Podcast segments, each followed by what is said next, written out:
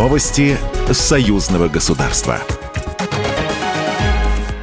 Здравствуйте, в студии Екатерина Шевцова. Товарооборот между Беларусью и Московской областью России в текущем году превысил 10 миллиардов долларов. Это стало лучшим показателем за всю историю сотрудничества. Об этом заявил президент Беларуси Александр Лукашенко на встрече с губернатором Подмосковья Андреем Воробьевым. Лукашенко подчеркнул, что партнерство с Московской областью, которое занимает первое место среди российских регионов по объему торговли, является стратегическим.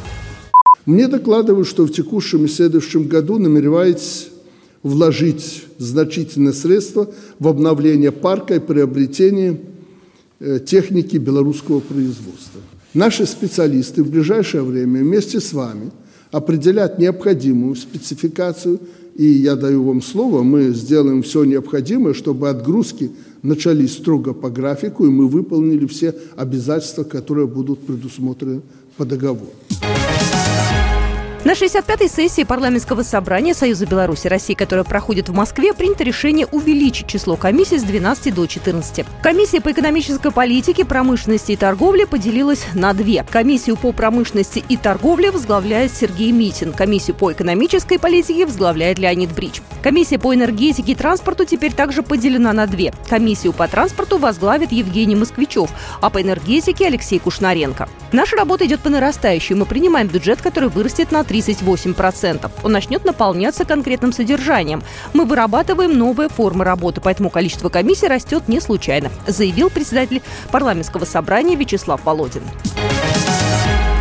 Экскурсию на шоколадную фабрику объединенные кондитеры провели для детей из стран СНГ. Попробовать конфеты премьер-мистер России Михаил Мишустин пригласил и своих коллег из стран СНГ, которые прибыли в Москву на внеочередной саммит глав правительств.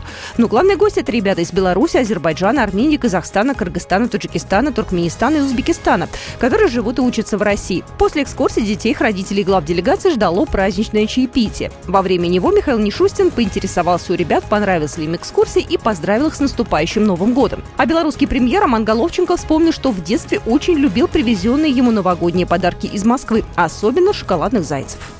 Вот э, у меня лично один из таких самых запоминающихся новогодних подарков были шоколадные зайцы. Это был страшный дефицит и мечтой каждого мальчика и девочки. Я сегодня спросил, есть они здесь? Мне сказали, что сняты с производства. В связи с этим белорусский премьер попросил своего коллегу сделать так, чтобы в России снова пускали этих зайцев как отличную традицию бабаевской фабрики. Программа произведена по заказу телерадиовещательной организации Союзного государства.